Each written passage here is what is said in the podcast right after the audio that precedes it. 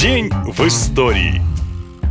4 октября 2006 года на бескрайних просторах интернета появился новый адрес, новый сайт. Вы скажете, ну и что? Это происходит каждую секунду. Да, но этот сайт буквально перевернул все вверх дном. Назывался он Wikileaks, и это была самая большая база секретных документов американского правительства, слитая в открытый доступ. Переписки чиновников, коррупция и подкуп, шантаж, эксплуатация стран третьего мира и разжигание настоящих войн. Все это мог узнать любой человек. Основатель платформы – гений, преступник, шпион номер один и живая легенда для миллионов людей Джулиан Ассанж. Одни считают его настоящим героем, разоблачившим коррупцию тайны вашингтонской дипломатии, а другие называют предателем за слив секретных документов. В итоге Ассанж получил не только несколько громких прозвищ, но и несколько пожизненных сроков. Журналист был вынужден бежать из США и много лет скрываться. На карте почти не было стран, которые могли бы его принять и защитить. Поэтому в какой-то момент Джулиан оказался на территории посольства Эквадора в Лондоне. Эквадорцы отказывались выдавать его британской полиции, ну а зайти на территорию она просто не имела права. Пока шли суды, а это длилось 7 лет, хакер жил в одной комнатке и не выходил за забор посольства. В 2019 году правительство Эквадора внезапно лишило Ассанжа убежища, и тогда его арестовали. Суды начались снова. Британия решила выдать шпиона США, но он подавал иск за иском, оттягивая время. В конце концов, этим летом суд отклонил последнюю апелляцию. Джулиана Ассанжа, шпиона номер один, все-таки передадут американскому правосудию, и, вероятно, из тюрьмы он уже никогда не выйдет. Ну а на этом все. Больше необычных событий в следующем выпуске. Пока!